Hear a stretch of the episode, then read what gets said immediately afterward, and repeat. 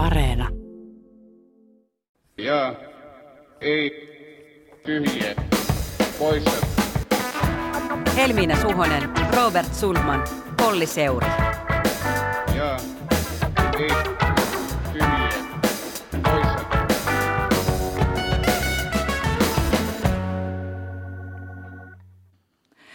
Oikein hyvää vuotta 2021. Se on jälleen aika nykäistä tämäkin vuosi käyntiin Jetpin merkeissä. Täällä teidän kanssanne lumia ja pakkaskaaosta uhmaten minä, Helminä Suhonen sekä Robert Sundman. Täällä ollaan. Suomessa on keskusteltu taukomme aikana oikein olan takaa koronarokotteista ja eilen torstaina poliittinen Twitter kävi kuumana kokoomuksen tulevaisuudesta ja siihen liittyvästä Hesari-jutusta. Mutta koska kotimaassa eduskunta on kuitenkin vielä istuntotauolla, me Jetpissä otamme tässä jaksossa katseen kohti Yhdysvaltoja ja viime viikkoista kongressitalon valtausyritystä. Vieraanamme ovat tänään Jetpin kuuntelijoille ja Ylen yleisölle muutenkin tuttu Yhdysvaltain kirjeenvaihtaja Iida Tikka. Tervetuloa. Moi moi. Iida on taas herätetty epäinhimillisen aikaan. Sekä sosiologian apulaisprofessori verkon kuvalautojen poliittisuuttakin tutkinut Veikko Erantti Helsingin yliopistosta. Tervetuloa. Kiitoksia ja morjes kaikille. No niin, viime viikolla siis joukko Trumpin kannattajia hyökkäsi Yhdysvaltain kongressiin ja viisi ihmistä kuoli tuolloin. Kongressi käsitteli presidentinvaalin tuloksen vahvistamista.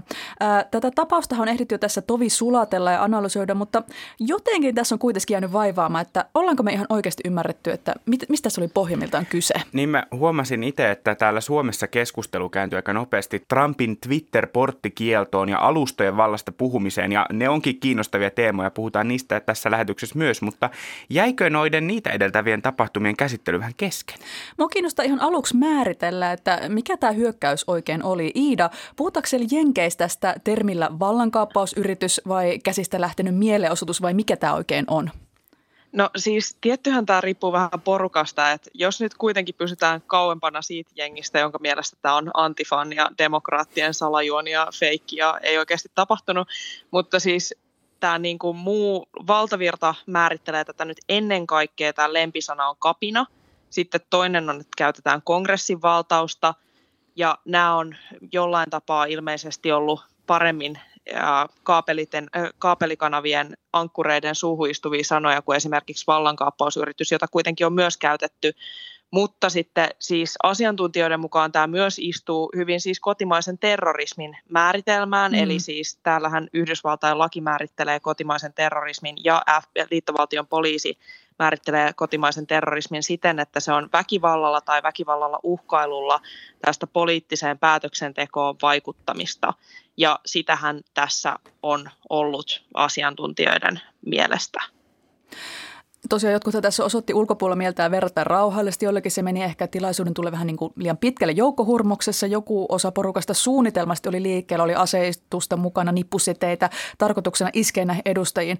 Mä mietin tässä, että puhutaanko vallankaappauksessa vain siitä, mitä tapahtui vai mitä potentiaalisesti tässä olisi voinut tapahtua. Että puhuttaisiko tästä enemmän vallankaappausyrityksenä, jos joku olisi onnistunut ottamaan vaikka edustajia panttivangiksi tai jopa tappamaan jonkun?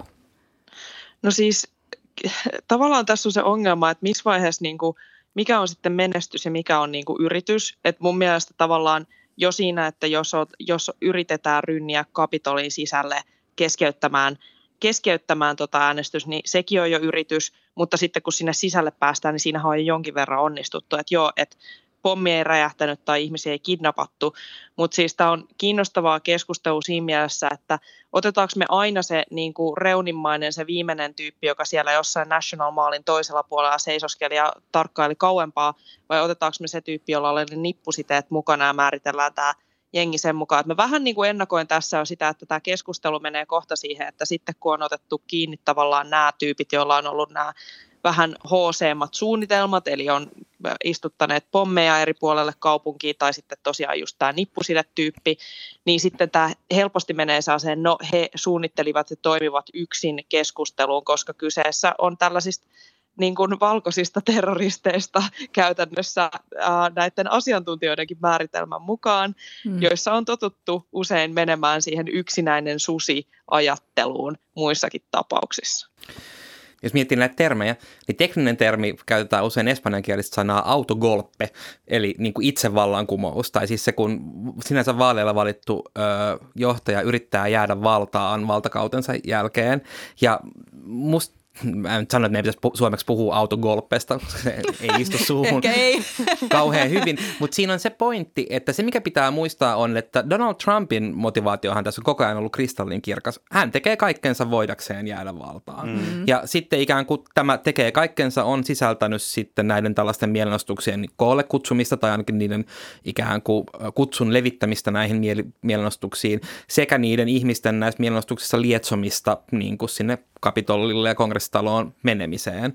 Että ikään kuin jos katsotaan sitä kokonaisuutta, ei, ei ainoastaan just näitä niin kuin sitä laitimaistyyppiä siellä National Mallin toisella puolella tai sit sitä kommandoa nipput sitä käsirautojen kanssa, vaan sitä kokonaisuutta ja Donald Trumpin roolia siinä, niin joku tämmöinen joku vallan anastamiseen liittyvä, liittyvä käsitteellistäminen siinä musta on niin kuin se ainoa oikea, koska sit sitä siinä tapahtuu. Joo, tämä on hyvä, hyvä pointti ja, ja hyvä, että tuodaan tähän keskusteluun nimenomaan tämä tausta esiin, tämä keskustelu siitä, että Donald Trump on kieltäytynyt useassa eri vaiheessa hyväksymästä tätä Yhdysvaltain marraskuisten vaalien tulosta. Hän on kehottanut kannattajiaan protestoimaan sitä kohtaan oikeastaan ihan loppuun saakka. Ja, ja sitten tämä loppiaisen tapahtumat, niin monellehan DCihin saapuneelle juuri tuo loppiainen oli se loppu, koska kongressi vahvisti tuolle vaalituloksen. Ja aika pitkään Trump ja hänen tukiansa pitivät yllä sitä tarinaa, että tuolloin olisi vielä jotenkin mahdollista vaikuttaa siihen, että varapresidentti Mike Pence voisi torpata Bidenin valinnan presidentiksi. Ja, ja, ja miksi ihmeessä voisi torpata, niin tässä taustallahan on tämä New York Timesin eh, isoksi valheeksi nimittämä oikeastaan satu, että iso osa vaalien äänistä, ehkä tarkemmin juuri monissa kaupungeissa annetut ei-valkoisten äänet olisivat vääriä ääniä, jotenkin vilpillisesti annettu, jotka sitten olisi pitänyt mitätöidä, eli vaalituloksen yli olisi pitänyt kävellä, koska tässä taustalla olisi tämmöinen joku isompi päämäärä, tarkoitus, mitä töidä väärin annetut äänet. Ja kun mietin niitä syitä, miksi tämä tapahtui, niin tämän kongressihyökkäyksen ja tämän vaalien varastamisnarratiivin taustalla just se yksi juurisyy on tässä rodussa ja valkoisuudessa Yhdysvalloissa. Hyökkäys oli nimenomaan valkoisten ihmisten tekemä. Trumpin kanteessa tiivistyi ajatus siitä, että ollaan menettämässä tämä vanha hyvä amerikkalainen tapa elää. Yhdysvalloissa on meneillään suuri kulttuurinen muutos, ja, jota meidän ehkä täältä Suomesta käsin on ehkä vain vaikea ymmärtää. En mäkään ymmärtänyt ehkä sitä ennen kuin mä asun Jenkessä ja tajusin vasta siellä, että mulla ylipäänsä on joku rotu ja mitä se siinä yhteiskunnassa tarkoittaa. Mutta Trump teki tästä valkoisesta kipuilusta sallittua. Hänen kulminoitu se, että tästä vihasta saa puhua ääneen. Siitä voi osoittaa ilman häpeää ja moni muu yhtyy tähän mukaan. Syntyi tällaista joukkovoimaa kanava omalla turhautumiselle. Syntyi aito kauhu siitä, että jos Trump ei jatka presidenttinä, heidän elintilansa häviää ja valta hupenee ihan konkreettisesti. Ja Yhdysvallat sellaisena kuin he sen tuntevat katoaa. Joo, mä jäin jotenkin tuossa niin monta asiaa miettiä. Ensinnäkin siis täytyy sanoa, että ihonvärihan tarkoittaa tietenkin kaikissa yhteiskunnissa jotain, että myös Suomessa, että vaikka me puhutaankin vähän sellaisia eufemismeilla, että maahanmuuttajataustainen tai kantasuomalainen, mm. mutta sitten Yhdysvalloissa tietenkin on siis aivan erityistä tämä, että kuinka niin kuin voimakas tällainen vihaliikehdintä siihen niin kuin rotuun on aina liittynyt.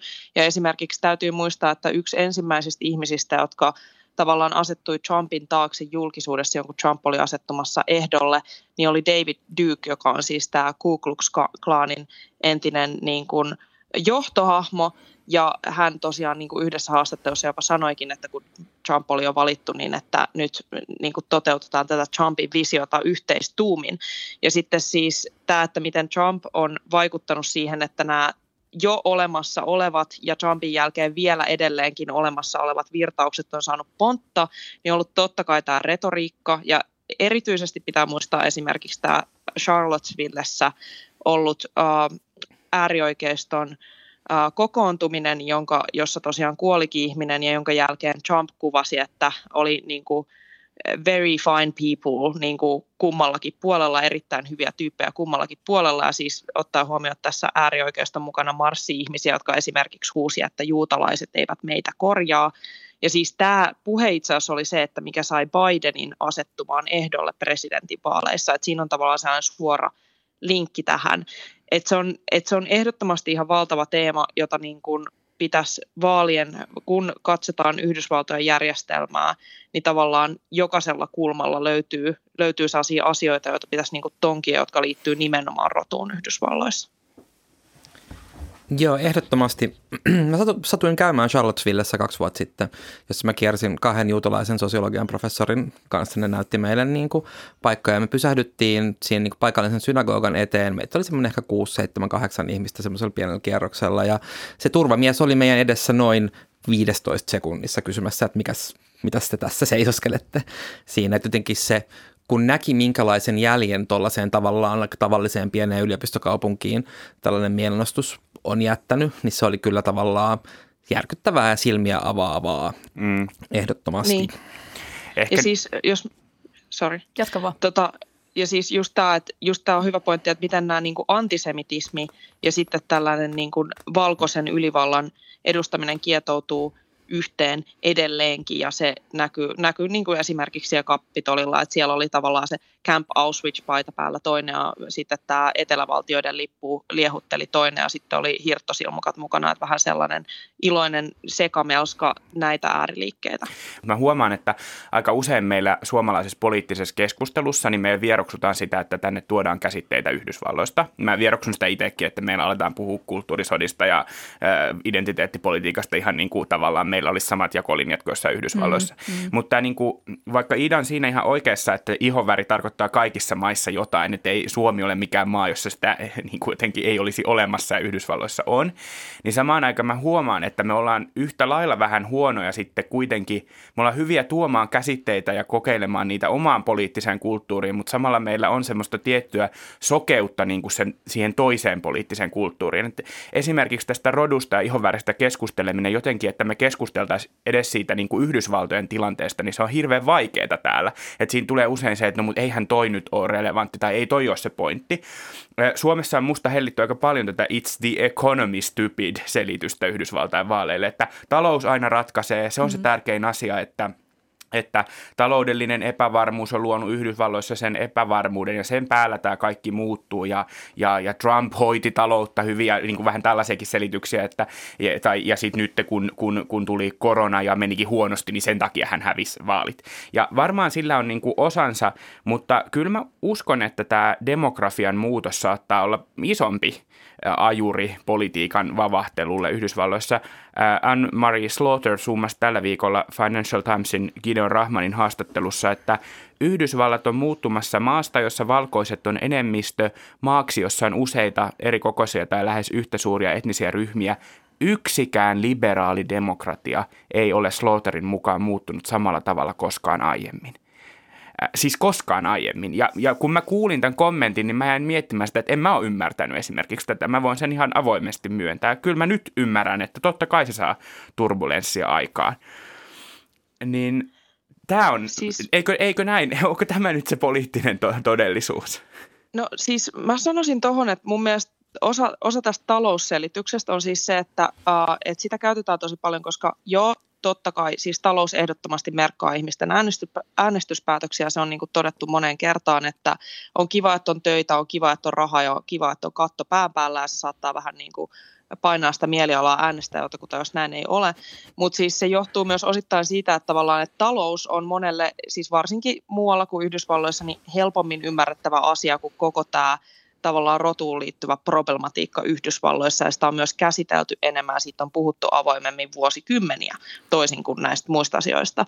Mutta sitten mitä tuohon demografiaan tulee, niin Uh, mä kävin siis Atlantassa raportoimassa ja niin kuin ympäri Georgiaa silloin ennen näitä Georgian senaatin vaaleja, joissa ehkä kaikista selkeiten näkyy tämä muutos, joka on tapahtumassa, että Georgia on osavaltio, jossa on ihan niin kuin, joka on tavallaan ihan edelläkävijä tässä demografisessa muutoksessa. Ja nythän siellä tosiaan historiallisesti valittiin ää, ensimmäinen musta senaattori ja ensimmäinen juutalainen milleniaalisenaattori tästä äärimmäisen eteläisestä osavaltiosta.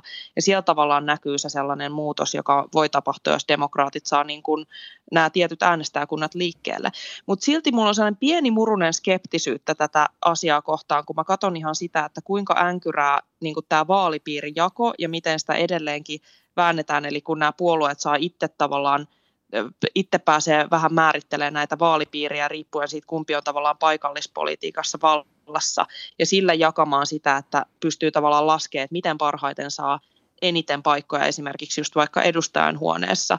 Ja se niin kuin mun nähdäkseni tulee jarruttaa vähän tätä demografisen muutoksen siirtymistä suoraan sinne kongressiin. Pakko ottaa vähän tämmöinen deep cut tähän semmoinen yhdysvaltalainen sosiologi, nyt sadan vuoden takaisin varhaisia sosiologeja, kun W.E.B.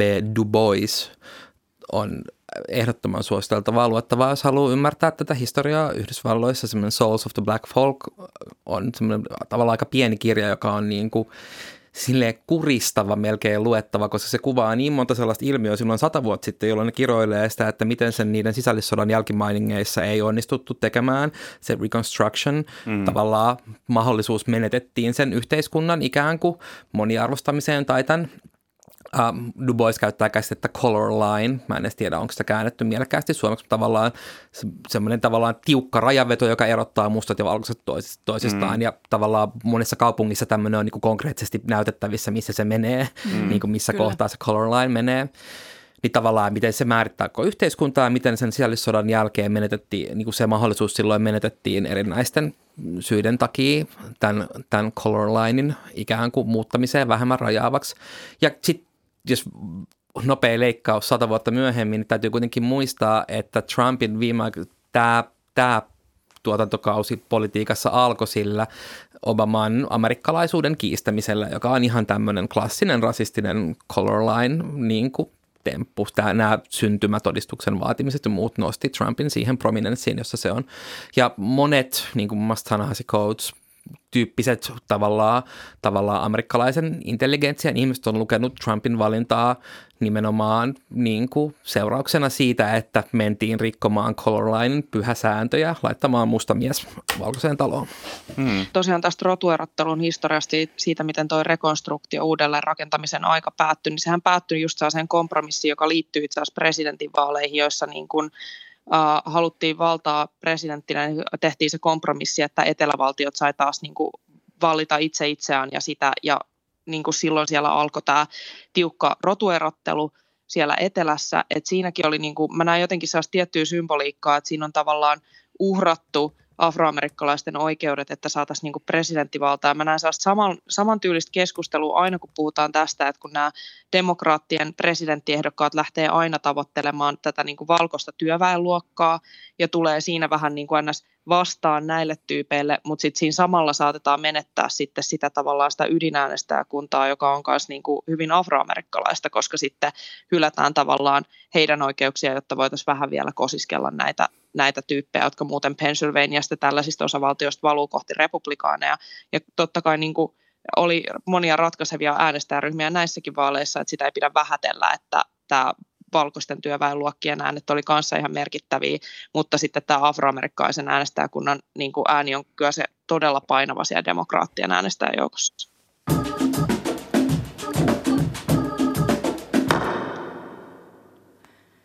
Yksi nyt paljon esillä ollut näkökulma tässä on ollut se, että kongressihyökkäys oli jatkumo internetkulttuurille. Että oli vain ajan kysymys, että tällainen netin väkivaltainen karnevalismi tällä tavalla tulee eläväksi. Että mennään tekemään pilkkaa ja vandalismia, mennään ottamaan selfieitä rooliasuissa kongressiin, ikään kuin näyttämään keskaria kaikelle. Niin mikä rooli teistä sosiaalisella medialla tai laajemmin internetkulttuurilla oli tässä iskussa?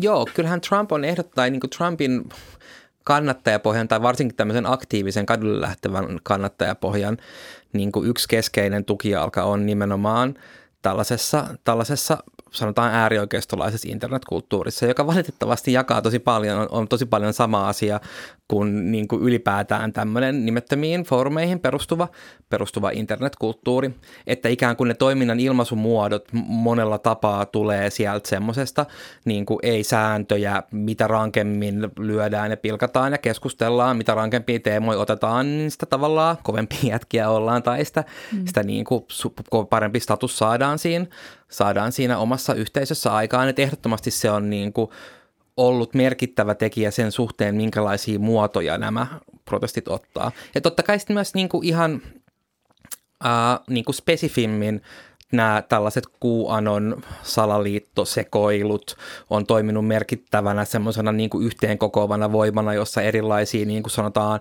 niistä ihan niin kuin natsinatseista, siis Heil Hitler-natseista, niin kuin kaikenlaiseen kotikutosempaan ja Ku Klux Klaniin ollaan saatu vedettyä ikään kuin saman kuumerkkisen sateenvarjon alle sit porukkaa. Ja tavallaan jos me ajatellaan, että miten tällaiset sosiaaliset liikkeet syntyy tai miten tällaisia, tällaisia vallankaappausyrityksiä voidaan tehdä tai tällaisia melakoita järjestää, niin tällaiset yhteenkokoavat tahot on siinä äärimmäisen tärkeitä. Mä otan tota yhden termin tähän. Oot Veikko kirjoittanut muun muassa tu- yhdessä Tuukka Yläanttilan kanssa artikkelissa tä- tästä, näistäkin teemoista ja te puhutte ironisesta hassuttelusta, eli netissä tapahtuu ironista hassuttelua ja sitten sen takana on kuitenkin ihan aitoja poliittisia päämääriä. Niin mitä on tämä ironinen hassuttelu ja mitä on ne päämäärät? Avaa vielä tätä logiikkaa. Joo, me tutkittiin, siinä oli Sam Hardwick mukana kolmantena, tutkittiin ylilautaa Suomessa, mutta se on tavallaan jakaa kulttuuriltaan tosi paljon 4 ja 8 ja 8 näiden tavallaan Amerikassa paljon käytettyjen foorumien kanssa, niin musta tuntuu, että niitä voidaan puhua tässä niin kuin samassa yhteydessä. Ja me tutkittiin sitä, että mitä on niin kuin politiikka tällaisilla nimettömillä internetkuvalaudoilla. Ja tämä ironinen hassuttelu liittyy ehkä siihen, että siellä yksi käyttäjä jossain vaiheessa sanoi, että okei, että hän postailee niin kuin Hitler-meemejä, että hän postailee Hitleriä ja niin kuin antisemitistä kamaa, mutta se ei johdu siitä, että hän olisi niin kuin natsi tai ajaisi näitä asioita, että se haluaa vaan niin kuin ovnaa tai, tai kuittailla tai, tai omistaa, omistaa niin kuin sanotaan liberaaleja tai mm. omistaa hippejä tai niin kuin kiusata tai näin. Ja tavallaan tämän tyyppisiä kommentteja oli paljon, ja sitten kun purettiin sitä, niin tavallaan todettiin, että, hän, ei, hän ei siis sinänsä kannata näitä tar- tarkkoja arjalaisia tai natsien niin kuin politiikkaehdotuksia, mutta hän kyllä haluaa vastustaa niitä samoja ihmisiä, joita he haluaa vastustaa. Mm. Eli tavallaan kun tuohon tohon kulttuuriin kuuluu silleen mahdollisimman rankoista asioista tai kaikesta mahdollisesta vitsailuja tavallaan sellainen niin kuin nihilistinen blase, minä en välitä itse mistään, mutta näin, joka saattaa tuntua siltä, että se on nimenomaan nihilististä, että siinä ei ole minkäänlaista poliittista tavallaan pointtia, vaan se on semmoista rankistelua, mutta kuitenkin niillä on viholliskuva siinä, ja se viholliskuva kohdistuu just sitten niin kuin amerikkalaisessa kontekstissa liberaaleihin tai meikäläistä, mm. puhuu varmaan suvakeista siellä ja tälleen. Eli tavallaan siellä on nähtävissä tämmöinen selkeä poliittinen asennoituminen kuitenkin tämän hassuttelun takana. Tämä ei tietenkään koske kaikkea. Siellä on kaikenlaista ja kaikenlaista keskustelua ja kaikenlaisia ihmisiä. Mm. Mutta jos me katsotaan, minkälainen juttu siinä kulttuurissa on, niin siinä selvästi on tämmöinen piirre. Mä myönnän, että mua kyllä hauskuutti, tai kun tuli tämä hassuttelusana esiin, niin tämä sarvipäinen – Jake Angeli, tämä QAnon shamaani, enkä, enkä mä osannut ottaa tuota häntä silloin yöllä Suomen aikaa kovin vakavasti, kun mä katsoin, että jaa, tällaista kuvastoa tulee Yhdysvalloista, mutta tota, tietysti niin kun, eh, nyt, nyt sitten tässä mietin Iidaa, joka oli samaan aikaan raportoimassa siellä ja ehkä ihan aidosti vaarassa, että tota, en, en tiedä, onko tämä mun nauraskelu sitten ollut kuinka asiallista. Ja kirjoitit Veikko tällä viikolla blogin ja siinä lukee, että vaikka paikalla olikin lihaksi tullut meemigalleria, tämä oli hyvä termi, niin tilanteen analysoiminen ilman sen tietoista poliittisen luonteen huomioimista johtaa täysin harhaan. Kiinnittykö media liikaa Suomessa tähän meemigalleriaan, Iida? No siis mä oon jotenkin, siis Suomessa välillä tulee sellainen olo, että niinku keskustelu lähtee jotenkin ihan mielettömille metatasoille, että ruvetaan niinku pohtimaan, että keskustellaanko me nyt oikein ja sitten viilataan niinku ja sitten puhutaan siitä, että no, jaetaan meemejä, meemigalleria meemeistä.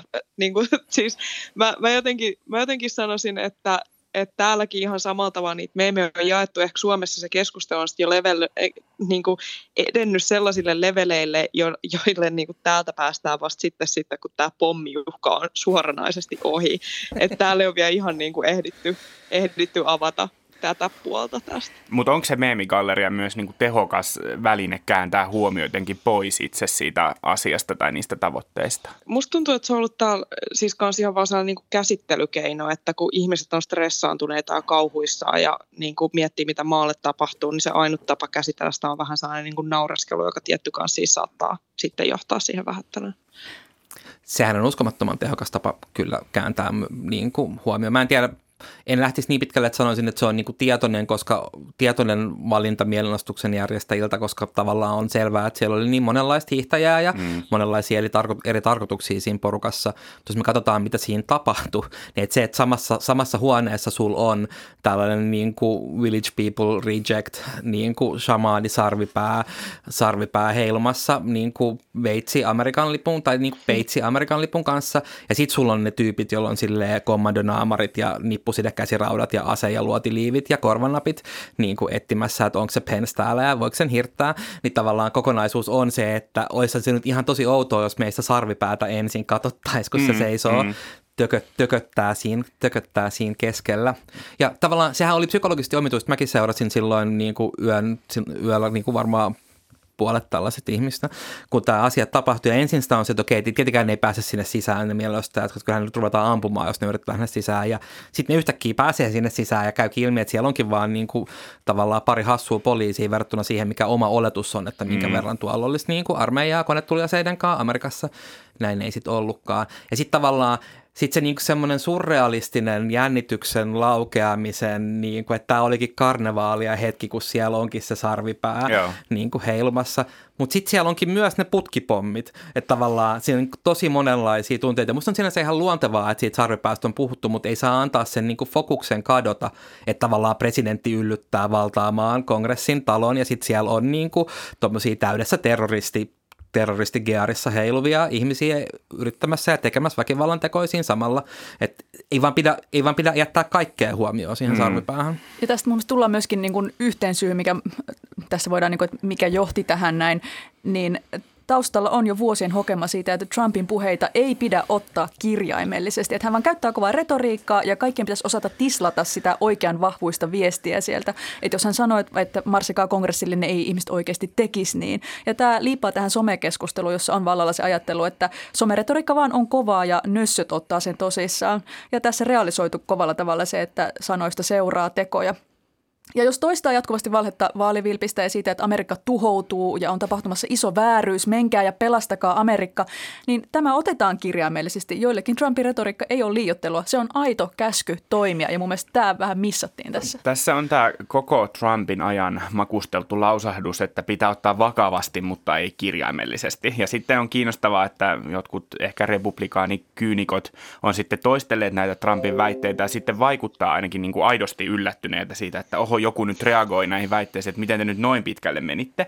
Mutta mä haluan, niin kuin, ei, ei puhuta liikaa Suomesta, vaikka Suomessa ollaankin, mutta mä miettisin myös nyt sitä suomalaisen niin kuin median suhtautumista. Että aika paljon meilläkin on käyty sitä keskustelua, että pitääkö Trumpia aina taivastella, että eikö se nyt vähän tyhmää, kummallista, turhaa paheksuntaa, että miksi, miksi niin kuin turhaa paheksutaan kaikkea, mitä Trump tekee näin. Ja mä ajattelen, että ei varmaan niin kuin turha paheksunta tai taivastelu ole ok, mutta esimerkiksi siinä vaiheessa, kun jo ennen vaaleja alkoi aika niin kuin voimallisesti tulla tämä viesti, että tämä vaalien tuloshan tullaan muuten kiistämään, niin mi- mi- minusta siihen ei suhtauduttu täällä vakavasti, vaan se kuitattiin tämmöisenä jonain, että, että jos sitä nyt kritisoi, niin se on jotain tyhmää Trump-taivastelua, että älkää ottako niin vakavasti toimittajat.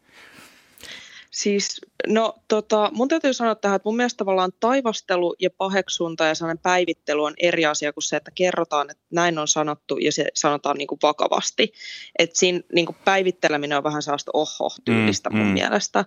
Ja me itse asiassa tehtiin tuolla uh, Mistä maailma puhuu podcast, joka, jota me tehdään aina, joka tulee tiistaina nyt taas ja niin kuin puhutaan vähän samoista aiheista, mutta me, me tehtiin syksyllä siis ihan jakso siitä, että, niin kuin, että kuinka Trump on autoritäärinen. Että tavallaan, että et siinä on, et se on täällä olevan kirjeenvaihtajan näkökulmasta just se, että miten tavallaan tuo sen asian vakavuuden ilmi ilman, että se menee sellaiseksi silmien pyörittelyksi. Mm. Niin se on ollut koko tämän Trumpin kauden ajan se haaste, ja se tulee olemaan jatkossakin haaste, koska siis Trumphan ei niin kuin häviä minnekään, vaan tämä show kaikki ne sarvipäineen tulee vielä jatkumaan. Mä nostan some- ja meemi-teemaan liittyen vielä Hesari Jussi Pullisen sitaatin tältä viikolta. Hän kirjoittaa Hesarissa, että verkon meemitila ei ole Suomessakaan pieni, vaan merkittävä julkinen foorumi. Sekä Suomessa että Yhdysvalloissa moni poliitikko yrittää ajaa kaksilla rattailla. He heiluvat meemitilassa rajuilla avauksillaan ja väittävät samaan aikaan tekevänsä oikeaa politiikkaa eduskunnan tai kongressin kunnia-arvoisissa valiokunnissa. Tämän ilmiön mä kyllä tunnistan. Ja tässähän tulee just se kysymys, että pitäisikö Suomessa meemitilasta raportoida enemmän. Niin toi oli erinomainen pointti Jussi Pulliselta mun mielestä ja tavallaan täytyy muistaa, että monen keskeisen perussuomalaisen toimijan, jos nyt suoraan sanotaan, niin niiden tausta on siellä semmoisessa niin kuin huurusessa salaliitto internet-äärioikeistossa, siis ihan puheenjohtajaa myöten, että voitte googlata totaalinen sota Jussi halla jos haluatte löytää Jussi halla koostaman suomalaisen internet-äärioikeiston sisäisen sodan 2000-luvun alusta, joka on niin kuin täysin siis sekopäistä luettavaa. Että, että ikään kuin ehdottomasti pitäisi ottaa vakavasti ja seurata se, että mitä poliitikot tekee meemitilassa ja milloin ikään kuin se virallisen podiumin lausunnot on vaan sellaista tavallaan sen tilan vaatimaa rituaalis- rituaalistiikkaa. Tällä viikolla on pohdittu myös tosiaan somejättien roolia, sananvapautta ja demokratian tilaa, sillä somejätit, kuten Twitter, Instagram, YouTube, Facebook, Snapchat ja niin edelleen, poistuvat Donald Trumpin tilit palveluistaan kongressihyökkäyksen jälkeen väkivallan uhkan vuoksi. Ja myöskin oikeistokonservatiivien suosima keskustelualusta Parler meni säppiin, kun Amazon potki palvelun pois servereiltään. Ää, mitä te tästä ajattelette? Oliko Trumpin tilin vaientaminen oikea ratkaisu? Iida. No siis, jos mä otan ihan konkreettisesti sen, niin mä sanoisin, että se on vaikeuttanut ainakin nyt hetkellisesti esimerkiksi täällä Washingtonissa tätä äärioikeiston järjestäytymistä.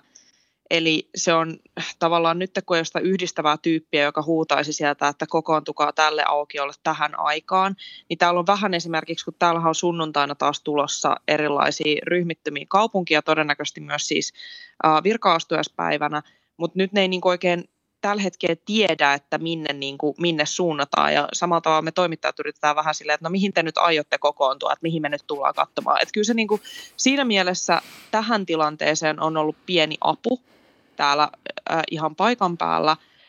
Twitter on yksityinen yritys, jolla on omat sääntönsä, on niin kuin mun mielestä se pointti tässä. Kun keskustelu Suomessa tosi nopeasti siirtyi tämmöiseen yleiseen keskusteluun sosiaalisen median näiden alustojen niin kuin moderoinnista ja vallasta, niin sehän on tosi hyvä keskustelu, jota olisi voinut käydä jo monta vuotta ja tavallaan pitää varmaan käydä monta vuotta tästä eteenpäin. Mm. Mutta samaan aikaan täytyy muistaa, että missä kohtaa, missä kohtaa Twitterin niin kuin raja ylittyi, missä kohtaa naksahti.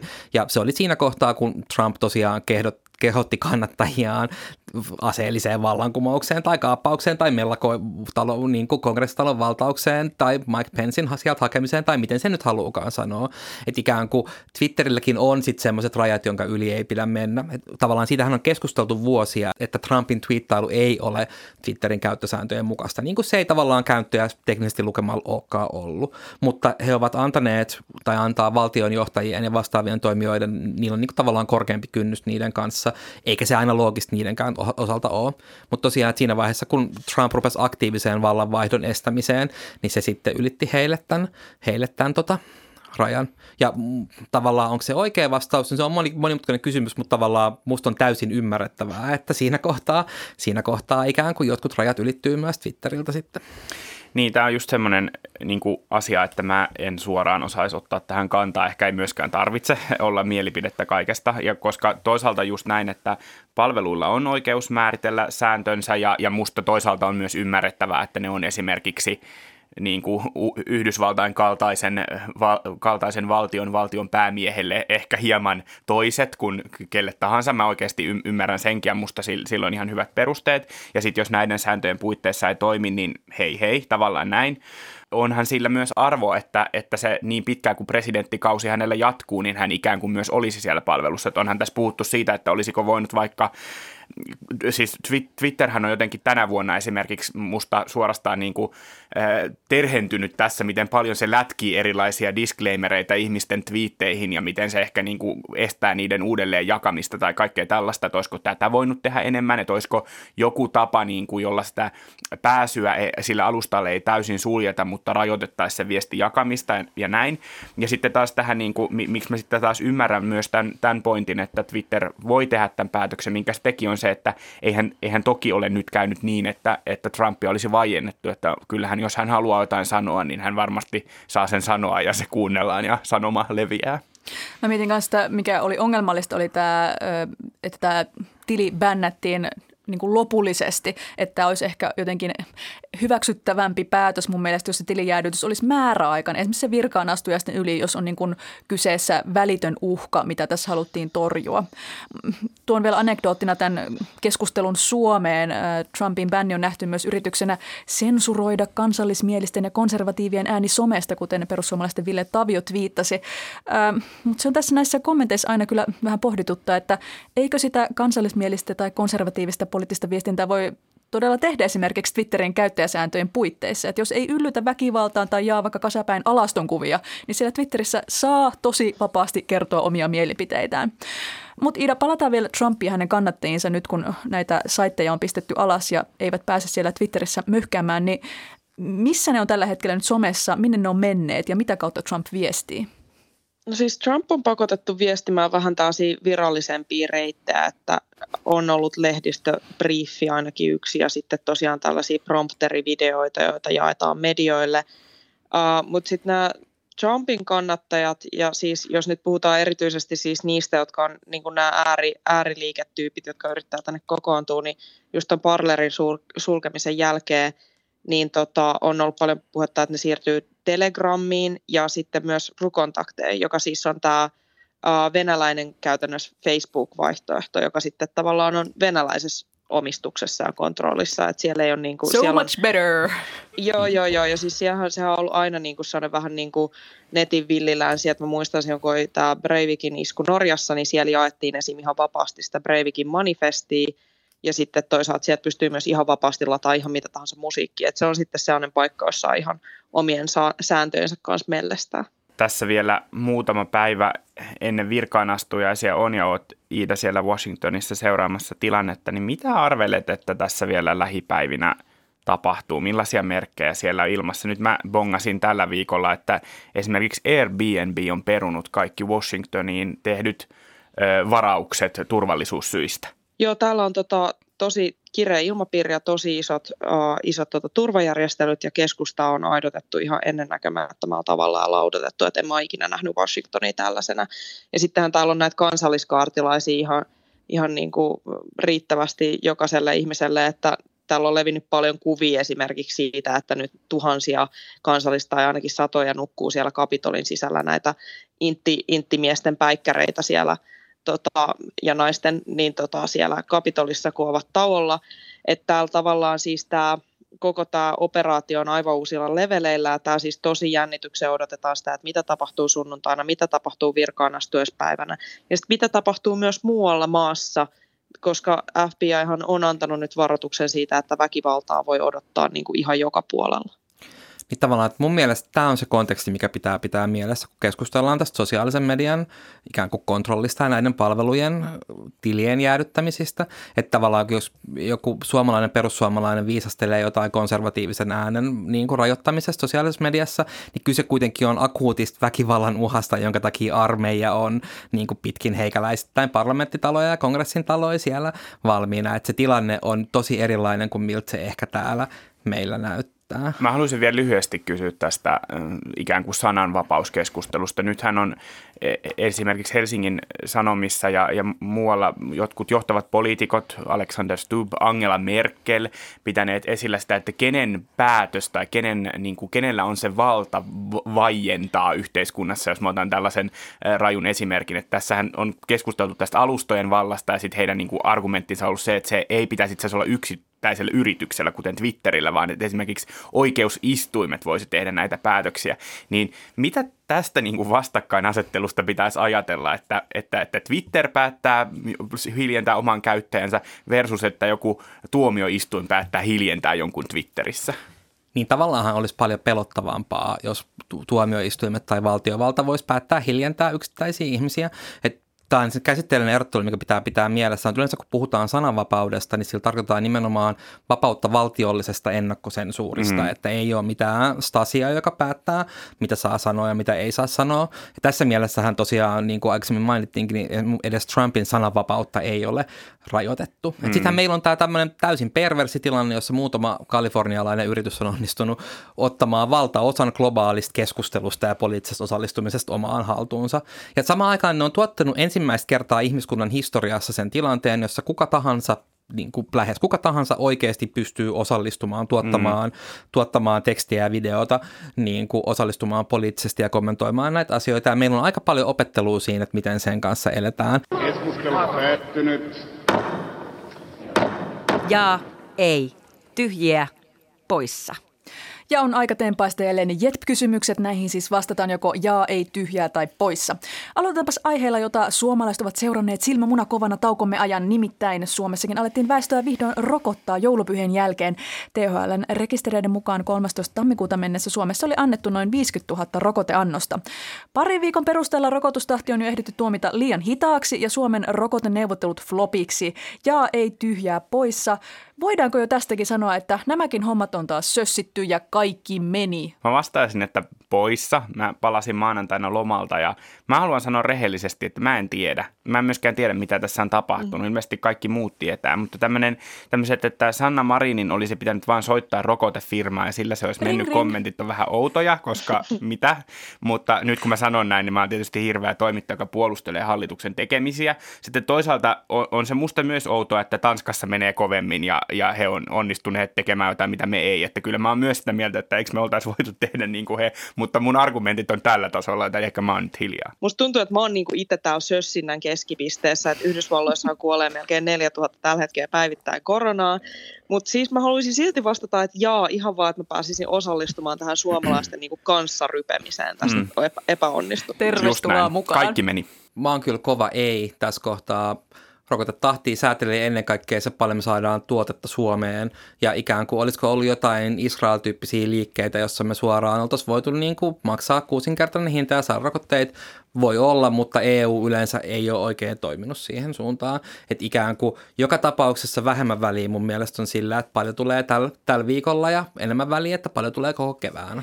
Sinä olet liian järkevä. Minä sanon, että jaa, Suomat on kyllä sössit tehty. Äsken lainaan tässä Twitter-kansalaista, joka totesi, että, että miksi näitä rokotteita vai toimittaa kansalaisille kotiin, eikä se pistäminen niin vaikea voi olla. Minusta tämä on ihaltavaa proaktiivisuutta. Jos kansa on tällaiseen valmis, niin tätähän voisi kaalata muuallekin sotesäästöjen nimissä. Hampaan poraaminen kotona. Helppoa ja kivaa. Mm, se on just näin. Yhdysvalloissa puhuttiin eilen se, että Trump asetettiin virkarikossyytteeseen jo toistamiseen, mutta se ei suinkaan ollut Washington Postin luetu juttu. Luetu juttu kertoi Vessagateista. Siis siitä, että Donald Trumpin tytär Ivanka Trump ja tämän aviomies Jared Kushner kielsivät heitä suojelevia agentteja käyttämästä yhtäkään pariskunnan kodin kuudesta vessasta. Agenteille on jouduttu vuokraamaan läheistä asuntoa sen WC-tilojen vuoksi, mistä on kertynyt sitten yli 100 000 dollarin lasku. Naapurin rakennuksessa olevaa asuntoa on vuokrattu vuodesta 2017 lähtien.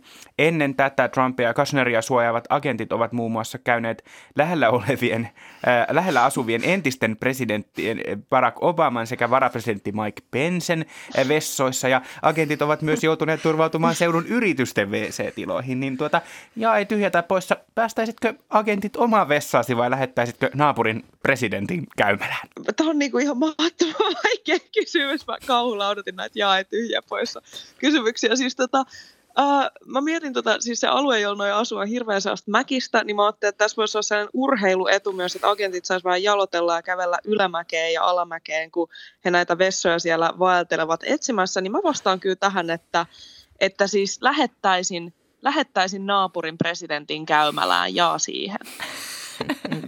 Vahvasti tyhjä, vähän niin kuin Jaredin ja Ivankan vessa joka toivottavasti on kultainen, niin kuin Trump-brändiin kuuluu, tai ainakin se suihku toivottavasti niin. on kultainen. Just Totta näin. kai. Minäkin sanoin, että ei, en tietenkään päästäisi, sillä kyllä agenteilla, jos joilla pitää olla vähän pidätyskykyä. Ai, nyt oli niin vähän, että en voi sanoa enää mitään. Ruotsalaismedia paljasti tällä viikolla, että Ruotsin puolustusministeri Peter Hultqvist oli ollut vuodenvaihteessa pitkällä lomalla Suomessa, vaikka maan koronaohjeessa kehotetaan välttämään matkustamista. Expressin lehti paljasti, että ministeri oli lehden tietojen mukaan Suomessa yhteensä 15 päivää ja hän saapui maahan Viking Amorella aluksella. Ja ei tyhjää poissa. Jos olisit ruotsalainen ministeri ja lähtisit salaa matkalle vähän rentoutumaan, niin lähtisitkö sinä risteilylle Viking Amorella? Jaa, todellakin. Siis just sinne lähtisin. Ja tämä on ihan vilpitön vastaus. Mä vastaan, että tyhjää, koska mä haluaisin lähteä sinne norjalaisvuorille, missä kaikki kävi kesällä. Mä näin sieltä kuvia, mutta mä en sinne päässyt. Mm. Musta on myös vahva ja Suomi on kuitenkin koronaparatiisi ja tavallaan mitä enemmän ruotsalaiset puolustusministerit viettää aikaa Suomessa, niin se on kun laittaisi rahaa pankkiin. vahva jaa. Siis eikö tämä ollut se laiva, joka jo viime syksynä Karille? Mä rupesin muistelemaan. Musta kaikki laivat jo yhdessä vaiheessa Karille siellä Ahvenanmaa. Mutta joo, siis tässä mun mielestä on vähän surullinen klangi, että jos ottaa sen riskin, että omasta koronatoimien rikkomista tulee politiikan skandaali, niin sit mun mielestä pitäisi tehdä jotain tosi överiä, eikä jotenkin, että no joo, kävin laivan bingossa ja söin katkarat Se on just se pointti, se on niinku ruotsalainen juttu. Ah, mutta mut, mut sit, jos, jos mä pääsisin nyt laivan bingoa ja syömään katkarapui buffetista, niin kuinka onnellinen no, mä olisin? Nimenomaan. Mä olisin äärimmäisen onnellinen. Siis minun mielestä pitää mennä go big or go home. Tästä voisi ottaa mallia sit unkarilaismepistä, joka jää koronakaranteenin rikkomista kiinni Belgiassa. Muistelkaapa sitä. Kiitos, että kuuntelit, mitä mieltä olit. Laita palautetta vaikka Twitterissä tai ihan sähköpostista jet.yle.fi. Tätä jaksoa oli tekemässä minä, Robert Sundman sekä kollegani Helmiina Suhonen. Vieraanamme olivat Ylen Yhdysvaltain kirjaväittäjä Iida Tikka sekä apulaisprofessori Veikko Eranti Helsingin yliopistosta. Kiitos, että olitte. Kiitos. Kiitos. Äänitarkkailijana oli Pekka Nisu, äänisuunnittelijana Joonatan Kotila. Ensi viikkoon, moi moi! Moi moi!